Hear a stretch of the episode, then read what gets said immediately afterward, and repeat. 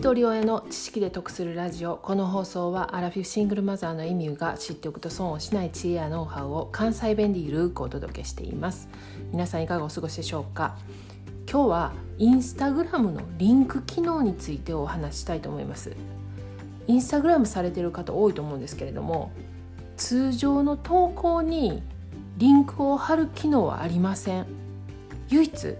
一箇所リンクが貼れるのはプロフィール欄だけなんですよね。でもフォロワーが1万人以上の人は通常の画像投稿にリンクの機能が使えるんですよね。でもね1万人以下の人は画像投稿はできるけどリンクが貼れない。そういった機能が使えないんです。例えば自分のブログとか、まあ、音声配信とか何かこのリンクに飛んでほしいって思う時はインスタグラムにその画像の投稿をしてその画像自体に加工を加えてもしこの情報が知りたい場合はプロフィール欄まで見に来てくださいとかもしくは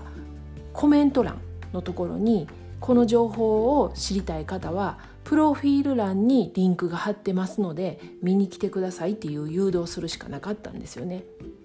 でねそれはねもちろん今も変わってないんです。ところが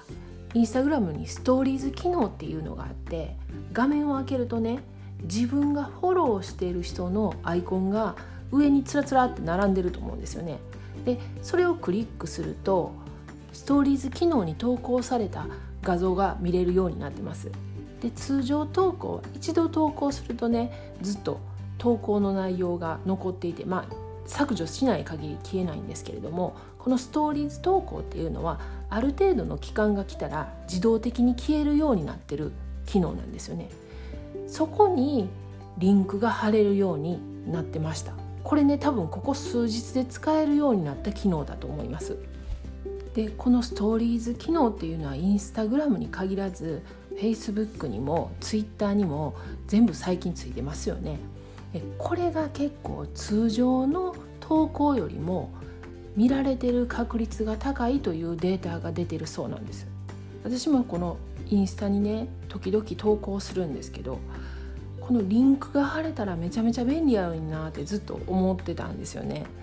でここで画像だけ投稿しても結局その画像に関する例えばブログであったり音声配信であったりそういったのを聞いてもらいたくても結局そこに誘導するのにいろいろ手間がかかるしそれをしたところでそこにまで行ってくれるかどうかっていうのは本当にその確率低いと思うんでね。実際このストーリーズ投稿にリンクができるようになったっていうのはとても便利やしこれすごい使える機能やなと思います。概要欄に私のインスタグラムのリンクを貼っておきますんでそこ入ってもらってアイコンをタップしてください。そしたら死生観の絵本を投稿しています。その下の方にスタンド FM っていうリンクを貼ってますんでそこをタップしてもらったらリンクにアクセスっていうメッセージが出てくるんでそれをさらに押してもらうとこのスタンド FM につながります。で実際にこの機能を使っている動画をインスタグラムとツイッターにアップしてます。概要欄にリンク貼っておきますので興味のある方はチェックしてみてください。では最後までお聴きいただきありがとうございました。今日も笑顔で。